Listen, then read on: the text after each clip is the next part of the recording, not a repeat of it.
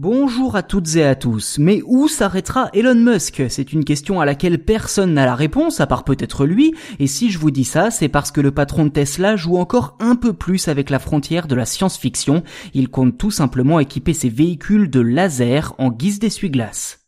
Alors précision très importante, hein, il ne s'agit pas de remplacer purement et simplement les balais d'essuie-glace, mais plutôt de les compléter. Concrètement, les lasers ne serviraient pas à balayer la pluie, mais plutôt à faire disparaître les saletés du pare-brise pour le garder propre. Une sorte de liquide lave-glace amélioré, sans trace et beaucoup plus efficace. Confirmation cette semaine de l'Office américain des brevets qui a officiellement validé la demande de dépôt pour cette technologie qui datait quand même de 2019. En plus du pare-brise, des croquis accompagnant le dossier montrent que les vitres des portières et les optiques des différentes caméras pourront elles aussi être équipées de lasers.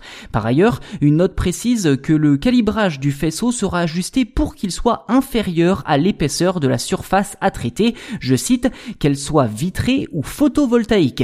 De quoi donner un peu plus d'épaisseur à une autre promesse de longue date d'Elon Musk, un toit solaire sur les véhicules Tesla afin d'augmenter un peu plus l'autonomie des batteries. S'il devait être proposé en option pour la Model 3, ce toit devrait finalement équiper le Cybertruck dès sa commercialisation l'an prochain.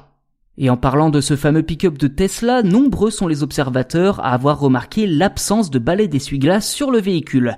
Serait-ce un indice de plus concernant l'arrivée des lasers? C'est possible, oui, mais il faut surtout savoir qu'en 2019, le constructeur avait déposé un autre brevet, celui d'un essuie-glace magnétique permettant de balayer l'entièreté du pare-brise de façon latérale grâce à un rail de guidage, de quoi rendre définitivement obsolètes nos vieilles branches en caoutchouc. Quoi qu'il en soit, il faudra encore quelques mois pour avoir une réponse officielle sur tous ces points, sans doute lors de la sortie d'usine des premiers Cybertruck.